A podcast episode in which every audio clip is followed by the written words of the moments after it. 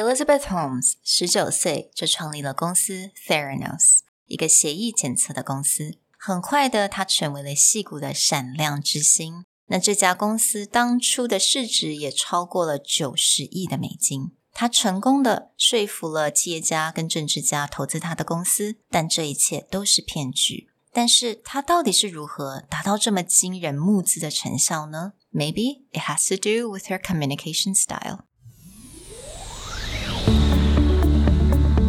Hello，欢迎来到 Executive Plus 主管双语沟通力的 Podcast。我们希望带给大家最实用的沟通工具，包括了成功人士对全球市场的分享。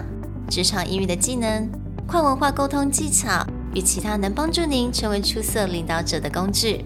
Hi, I'm Sherry, founder of Executive Plus. As a language trainer and certified coach, I've trained hundreds of managers from Fortune 500 companies such as Dior, Google, Deloitte, and Yahoo. And I'm Nick, Director of Communication Strategy at Presentality. I've helped startups raise millions of US dollars in funding and train the executives of publicly listed companies to present on the global stage. Welcome to the Executive Plus podcast, where you can take your communication and language skills from good to great. Hey everyone, welcome back to the Executive Plus podcast. In this episode, we're going to cover someone quite controversial Elizabeth Holmes. Now, her trial has just come back up and begun, but we don't want to cover the current news. We want to talk about her communication style. She was able to convince very powerful, wealthy, and intelligent people to invest in her. And now we look back at the way she talks and think, oh, they should have seen it coming But for a very long time, she was the star of almost every newspaper, magazine, and investor which means she had certain parts of her communication that were very effective. And we want to go back and look at what it was that allowed her to speak so well. 那当然，我们要先提一下，今天我们不是来教大家要如何成为说谎专家 but you know，他十九岁就能够创业，再加上他让那么多人，而且是都非常厉害的人，能够募资投资他。You know，这些人包括了 Rupert Murdoch，he's the head of Fox。And then you know you got George Shultz, and then you have that Betsy DeVos，各式各样的政治人物啊，或者是企业家，他们都投了非常多的钱在他身上。And how did she actually get to do that. Many people said that her speaking style, her way of connecting people, was incredibly powerful, and it allowed her to grab the attention of people who otherwise may not have looked at this very young college dropout and backed her for a what became a large scale medical company. Mm. But there was certain things in her tone, in her speaking style, in the way that she looked at people that really grabbed their attention. 所以其实，如果大家有稍微看他的一些报道，或者是有听过他的 TED Talk，我不知道这个 TED 是不是还在这个 TED Med 里面这个 platform。But we have a link for you guys, and you'll hear how she sound. 你会发现，she has a very low pitch voice, incredibly low pitch, like a baritone voice.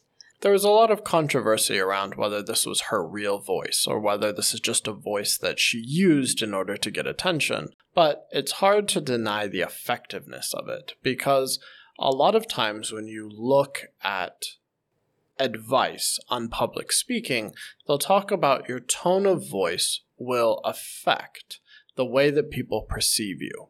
Meaning, automatically, most people with a lower register, a lower tone, are usually considered either A, more authoritative, or B, more trustworthy. There's a psychological principle there.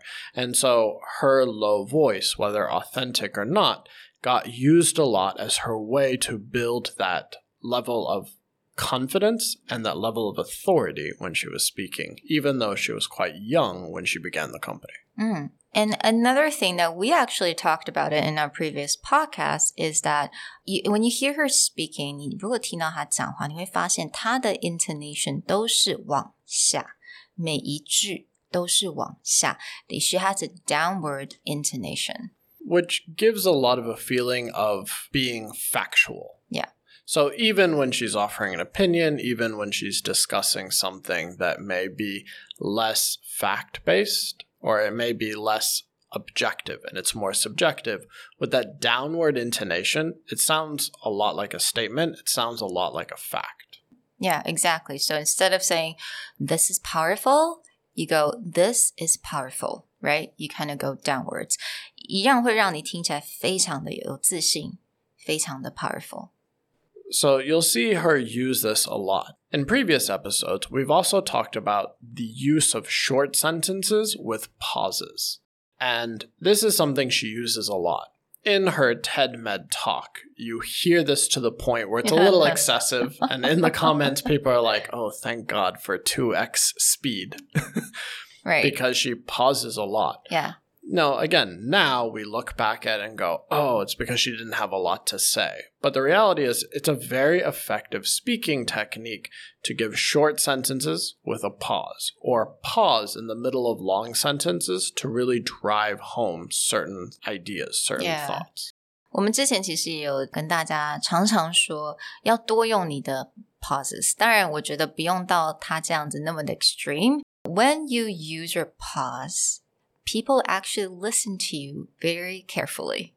This is an example that we use quite often from TechCrunch's startup Battlefield, where they have a demo day. And one of the most recent winners from 2020 used pauses very effectively, Canix. And what pauses allow you to do is keep your idea clear and really highlight certain parts of your idea so that no one can miss what is going on. Many people believe eloquence comes from long, flowy sentences with big words, but you'll actually find across CEOs, across politicians, across even presidents, the people who know how to make things very simple, very intuitive, and easy for their audience to listen to are the ones that you want to listen to. We've talked about previously, a lot of people criticized Trump for having a five year old's vocabulary or talking like a five year old. But it's incredibly effective. Yeah. It's incredibly effective because there's no misunderstanding what he's saying. You can agree, you can disagree, but when he's talking to his audience, there's no fluffy roundabout. It's like, this is what I Yeah, believe. there is no barrier to Right. his speech at all. Like anyone can understand it. And so, what Elizabeth Holmes does well is she talks about things that anyone can understand about a technology that should be very difficult to understand. 那在接下来，也就是我们最后一个它非常 unique 的一个 communication style，也就是 eye contact。Now, if you read the book Bad Blood，或者是你看任何关系跟它的相关的文章，一定都会有人提到她的 eye contact. She has a very fierce eye contact. And this is something that gets used to describe a lot of famous people who were charmers. Yeah. They knew how to make people like gravitate towards them. And they actually call this the reality distortion field. Elizabeth Holmes was claimed to have it. Steve Jobs. Steve Jobs was famous for having this. Bill Clinton. Yeah. I actually remember there was an interview with a woman who said that when Bill Clinton walked into a room, he would go and shake everyone's hand and look deeply at that person. And for that moment, it would distort reality. And she said it was so powerful the way that he was able to connect with you in a few seconds that you would go home and sit by your phone expecting him to call you. like that's how powerful that moment of connection was. Where you're like, yeah, this guy must have just knows me. He's gonna call me any minute now. Yeah. So I think Elizabeth Holmes, I think with her eye contact, she was able to really capture the attention of a lot of very powerful people. So, with these three things one, lower register of voice. I don't think you need to go to her extreme where potentially that's not your real voice.